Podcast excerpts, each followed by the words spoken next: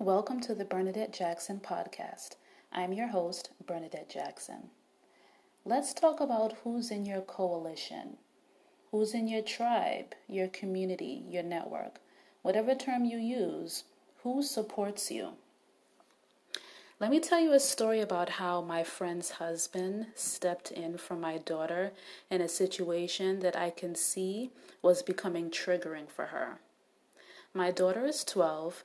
She is brilliant, she's curious, she's an advocate for the voiceless, always going out of her way to make the bullied feel seen and special.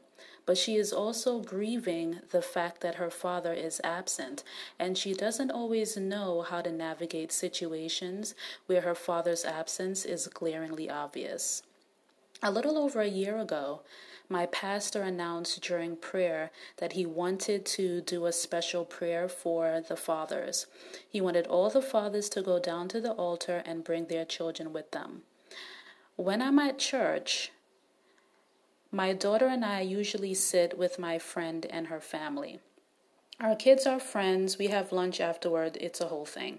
So, anyway, the pastor called the fathers and their children down to the altar and my friend's husband and their children started to travel to the front. My daughter didn't move, and I understood why. Her father wasn't there. Why would she go to the altar by herself? Well, my friend innocently told my daughter to go to the altar because they were praying for children as well. My heart started to palpitate because I knew what my daughter was feeling in that moment. My dad's not here, he's never around, now everyone will know I'm fatherless, etc. Before I could get out of my own thoughts, she was halfway down the aisle. The pastor had told the fathers to put their arms around their children. This would have further illustrated that my daughter was alone up there. When she got to the altar, she stood next to my friend's husband and their kids. What happened next really made me fight back tears. Without being asked, he took my daughter into his arms with his kids, and the pastor prayed for them. The lump in my throat was so big that when they came back from prayer, I couldn't even speak. I just touched his shoulder, and he smiled and nodded, and we both knew what we meant.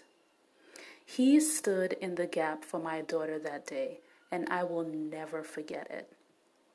So again, I ask who's in your coalition? Who supports you? It is so important for fatherless daughters to have a coalition. We need the support of our loved ones and closest confidants because we rarely ask for help and give so much of ourselves that we need people in our lives that know us, know what we need, and show up without being asked. I want to spend a few moments talking about what I look for in a person I want to join my coalition and how I go about creating it. The key things that I look for in the people that I recruit to my coalition are Am I my authentic self with them? Do they know my father law's story? Do they support me and cheer me on? Are they honest with me when I've behaved badly and need to improve? Will they sit with me in the darkness and pull me out into the light? Let's be honest, we all have our bad days. And if you're a parent to a fatherless daughter like me, Will they support my daughter the same way they support me? Will they stand in the gap for her just as my friend's husband did? Once I can answer yes to these questions, they are upgraded from acquaintance or friend to a member of my coalition.